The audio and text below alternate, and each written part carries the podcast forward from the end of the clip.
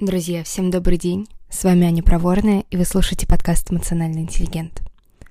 В четвертом выпуске четвертого сезона, э, я надеюсь, что это четвертый выпуск, если честно не помню, я отвечаю на вопрос, можно ли достичь эмоциональной стабильности – и хочу рассказать маленькую предысторию. Вообще, изначально я думала, что на этой неделе я буду выкладывать э, другой выпуск про источник счастья в себе. Я записала его вчера, но мне черта, ни черта не понравилось. Я стала думать, господи, зачем выкладывать то, что мне не нравится? Какой в этом смысл? А, вот. И я так пробежалась глазами по списку вопросов от подписчиков, которые у меня есть. Мне очень откликнулся вопрос про эмоциональную стабильность, потому что я как раз-таки себя чувствую сейчас... Эм, чувствую, что я переживаю некоторые изменения в моем понимании эмоциональной стабильности в том числе. Во-первых, давайте поговорим про, что это за идея такая эмоциональной стабильности. Что такое стабильность? Uh, условно можно выделить э, две формы такой стабильности. Первая форма — это такая идеализированная эмоциональная стабильность, и она представляет собой такую идеальную точку гармонии, до которой ты какими-то нечеловеческими усилиями смог просто добраться, ты за нее схватился, вот как только почувствовал себя стабильным, там, не знаю, приклеил себя туда клеем моментом, и такой сидишь, лишь бы не чихнуть и не упасть, не упасть с этой точки эмоциональной стабильности, потому что как же иначе, как же я без эмоциональной стабильности. И вот к такой форме стабильности, во-первых, э, мне кажется, это очень такое естественное желание того, чтобы она вообще была, чтобы можно было вот так раз и навсегда что-то для себя решить, раз и навсегда найти какую-то гармонию, что-то, что тебе подходит, а дальше просто идти по жизни легко и уверенно и так далее. Но у меня единственный вопрос к такой идее идеализированной а, эмоциональной стабильности. А так бывает? Потому что мне кажется, что нет.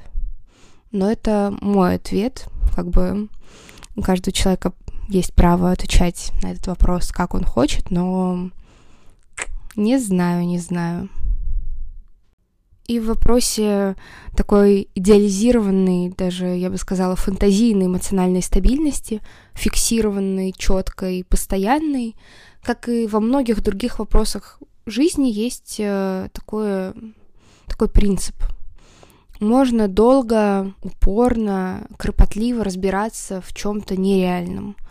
Можно долго что-то выискивать в своих фантазиях об этом мире и о себе, и о других людях, но это не будет про развитие. Это будет просто про твои фантазии. Развитие — это всегда про контакт с реальностью. Это всегда про то, что касается жизни — а, и это я не говорю, что как бы ты должен быть какой-то машиной, которая просто как-то механически проживает свою жизнь и там никогда не думает ни о, ни о чем абстрактном, совсем нет. Но в любом случае развитие — это про реальность. Если возвращаться к реальности, то на эмоциональную стабильность можно посмотреть по-другому. Я бы тогда даже назвала ее нестабильностью, потому что ну, для меня стабильность звучит как что-то статичное в большей степени, а скорее эмоциональный баланс. Так вот, как можно по-другому э, относиться к этому эмоциональному балансу, по-другому его понимать?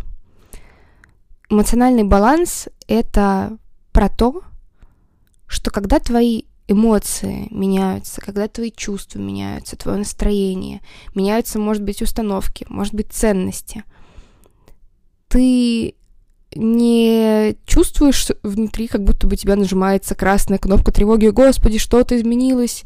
Нет, это ужасно, все сломалось, мы все разрушили. Это совсем не так. Ты чувствуешь, окей, что-то поменялось. А что я сейчас ощущаю? Так, мне грустно, или я злюсь, или мне обидно. Про что эти чувства? Что эти чувства хотят мне сказать о моей жизни, обо мне, о том, как со мной другие люди, может быть, поступают. Потому что на самом деле вот факт того, что наши эмоции меняются, а, что мы не чувствуем сто процентов времени себя хорошо, это огромный источник информации для нас, потому что эмоции не врут. Если что-то идет не так, ты это чувствуешь. А, ну, понятно, может быть, ты какие-то чувства себе там давным-давно запретил, например, ну, э, в нашей культуре злость это достаточно такое запретное чувство. И часто люди, которые как бы как бы не могут злиться, которые где-то глубоко внутри думают, что злиться это очень плохо, они грустят вместо этого. То есть, типа, там, по отношению к ним совершают эм, хотела сказать какую-то крайнюю форму акта насилия, но, может быть, просто как-то их границы нарушаются, они грустят от этого, они злятся. Вообще-то нормальная реакция — это еще и злиться при этом. Так вот, возвращаясь к балансу и к тому, что наши эмоции меняются, каждая эмоция тебе о чем-то говорит. И когда твое состояние меняется, ты спрашиваешь себя, а про что это для меня? Что со мной такого случилось, что я почувствовала эту эмоцию? И в соответствии с этой информацией, которую тебе говорит по факту твоя эмоция и твое тело, ты думаешь, ага, а что я могу для себя в этой ситуации сделать? Так, если я злюсь, то, ну, кажется, кто-то нарушил мои границы личные. Мне надо их, значит, восстановить, значит, это для меня не окей, значит, со мной так поступать нельзя и ты действуешь в соответствии с этим, возвращая себя в такое более оптимальное состояние, которое тоже потом может отклоняться, и это тоже будет для, для тебя что-то значить. И кажется, типа, господи, как это заморочно, постоянно что-то там слушать, постоянно что-то там изменять. Да, заморочно, абсолютно согласна. Жизнь вообще намного более замороченная штука, чем не жизнь. И по факту такой эмоциональный баланс можно сравнить с балансом физическим, потому что когда ты идешь, тебе как-то удается не падать, тебе удается сохранять этот баланс, сохранять равновесие, но это происходит не потому, что ты просто стоишь как фонарь, вкопанный в землю и не двигаешься. Нет, это происходит за счет того, что твое тело подстраивается под движение.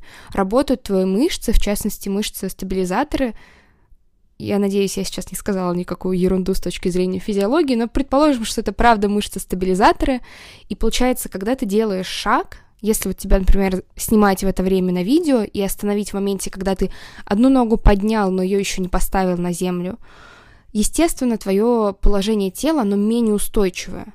Но напрягаются мышцы, в этот момент ты не падаешь, и на следующий момент ты уже сделал шаг, и ты снова как бы немного продвинулся вперед и не упал. И то же самое с эмоциональным балансом. Все дело в работе системы и в том, как ты подстраиваешься под эти внутренние изменения, как ты можешь, э, ну, чтобы подстраиваться, их нужно чувствовать, что с тобой происходит. Просто очень важно задавать себе этот вопрос много раз в день желательно.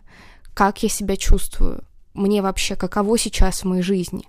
Мне окей, мне не окей, а что я чувствую, почему я злюсь, как я могу себе помочь, потому что такой подход — это правда про ответственность за себя, потому что если, ну, ты направляешь свою жизнь в сторону того, чтобы просто быть в какой-то застывшей точке, в которой ты, с которой ты не упадешь и в которой ты чувствуешь себя хорошо, это не про ответственность за себя. Это про то, чтобы решить свои проблемы как будто бы раз и навсегда и больше просто ничего не решать.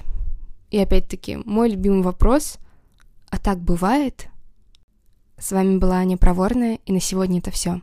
Подписывайтесь на мой телеграм-канал, там много всего интересного. И, кстати, я сейчас готовлю новый проект для людей, которые делают проекты, и я потихоньку начинаю про это рассказывать. Э, в общем, ссылка в описании этого выпуска. До скорого! thank you